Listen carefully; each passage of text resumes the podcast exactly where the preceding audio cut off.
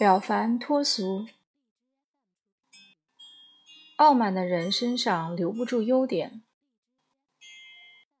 佛经里讲，一个傲慢的人身上留不住任何优点，因为倒扣的碗你是没办法盛水的，最多将其弄湿。当一个人产生傲慢心，就不会觉得自己有缺点和毛病，偶尔装谦虚说自己的缺点和毛病，那不是真正的反省。一个傲慢的人是藏不住优点的，他表面很优秀，文化水平高，能力强，各方面都好，但内心的傲慢让他看不清自己的缺点和毛病。傲慢完全隐藏在我们内心深处，不像嗔恨、贪恋有较明确的地方，傲慢是无处不在的，我们却感觉不到它的存在。这是我的身体，这是我的耳朵，这是我的衣服，这是我的朋友，这是我的家人，这是我的房子，我的车子，我的社区，我的村，我的城市。它膨胀起来，连宇宙都可以拥有。虽然它一点都没能拥有，连它自己的躯壳都不能拥有。它是点燃贪恋的源头，自我的傲慢也叫我执。这种傲慢我们都有，如色慢。大的就说我们生在哪个比较富有的国家或地区，以及官大官小，当成身上一种装饰品来炫耀。小到脸蛋长得好不好看，身材好不好看，还有财慢。财包括身体的财富，强壮的人会炫耀自己的肌肉等等。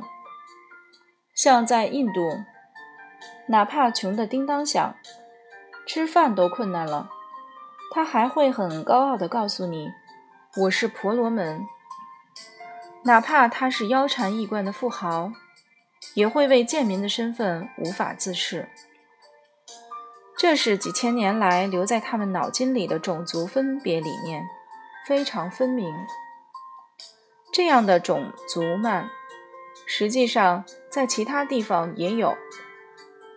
我们有时候也会跟人家讲，我祖先怎么样怎么样，祖先跟我们离那么久远，我们还在炫耀祖上某某某某代有某某人在哪里做过什么官，有一点关系就使劲的拉近。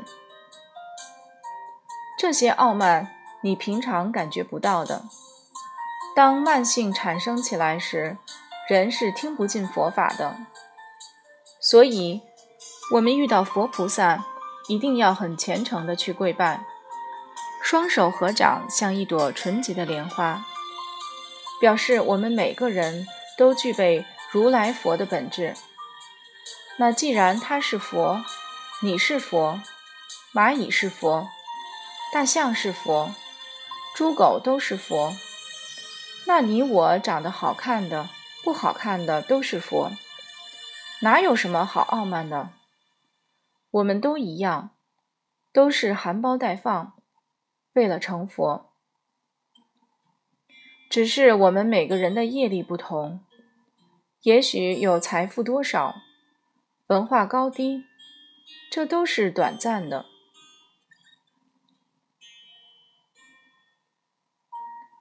轮回中的一切世间美好，都是短暂的福报显现而已。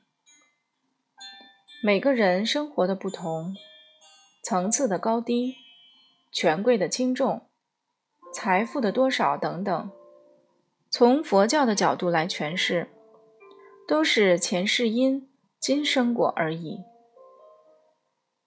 所以，无需为今生的现状而自怨自哀，或是傲视群雄。一个人无论拥有多少的福报，都不是靠个人的力量能积累起来的。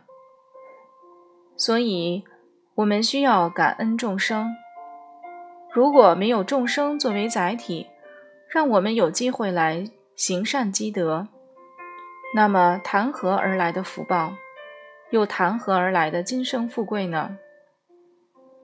所以，当我们福报缺失时，在世间法的表现上，我们需要反思自己所种的因果种子，而不是攀比或是嫉妒。